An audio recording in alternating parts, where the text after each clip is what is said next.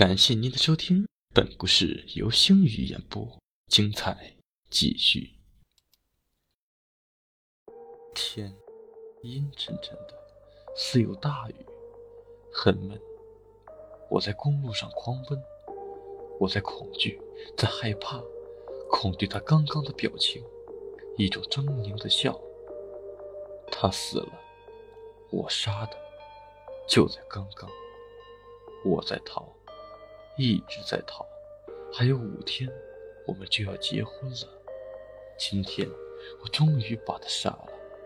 我在笑，边跑边笑，笑得很邪。那不是我，但那就是我。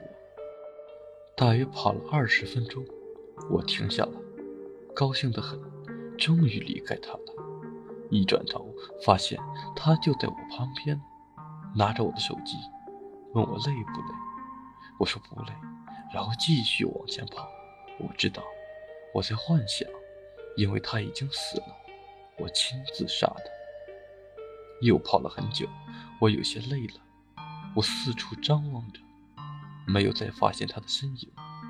终于把他甩开了，我暗暗地想着。为了放心，我又特地的回头看了一下，果然没有了。可当我再次转过头来时，却发现我的面前站了一排穿着白色衣服的人。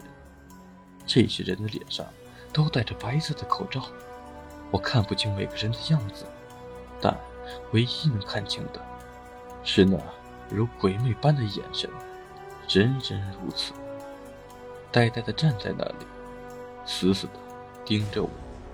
这些人似乎还在一直重复着说着什么。我仔细的听了好久，终于听清楚。不要救我！惊恐至极，奋力的去摘下每个人的口罩，却发现人人都长着一张同样的面孔，是他。惊醒，窗外下着雨，很大，很大，天很暗。我起床后。吃了点饭，整理了一下衣服，推开门，到了他的坟墓。娘子，又梦到你了。我坐在他的墓前，雨还在下，我也就任凭雨淋着。对不起，那天的事情真的怪我。我让你系安全带，可你不听。我也是着急回老家，把婚礼的事早点定下来，才开得那么快。可没想到，真的出意外了。我昏了一会儿就醒了，可看你流了好多血，我想打手机叫人，但那该死的手机居然没了信号。我拼命地往回跑，想要赶快找个有人的地方。当时我害怕极了，甚至是一种恐惧，怕你就这么死了。可是当我叫来了医生，你已经去了，是我的错。对不起，雨还是没停，浑身已经被淋透了。我哭了，我感觉得到，或许是想这些，讲了好久，我竟有些困了。虽然我记得我刚起床不久，但还是困了。也许是昨晚睡得太晚了吧，我默默的想，也就闭上了眼，睡着了。我醒了，慢慢的睁开了眼。阳光正暖，打在床上，我浑身已经湿透了，静静的想着这一切，真的很喜欢这温暖的阳光。相公，有什么事吗？待会儿不就见面了吗？怎么现在给我打电话？我起床后不久，便拿起手机，给他打了个电话。其实也没事，刚刚做了个噩梦，然后突然很想你。就给你打个电话喽，我略带开玩笑的和他说：“切，真能拼！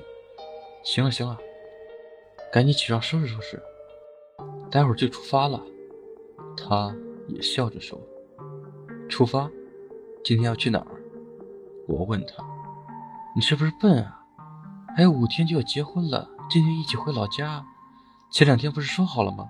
这么快就忘了？”他说道：“哦。”我想起来了，哼，好了，那就先挂了。我嘿嘿一笑，回忆起了要结婚的事。嗯嗯，好。说罢，他就挂掉了电话。正当我准备去吃饭时，我突然之间想起了刚刚的对话，我的后背一阵发凉。我说，我想起要结婚的事时，脑子里并不是前几天我和他对话的场景，而是我的那个梦：五天，结婚，老家，他。感谢您的收听，本集结束。如果有任何意见，欢迎在评论区与我留言，我会第一时间查看。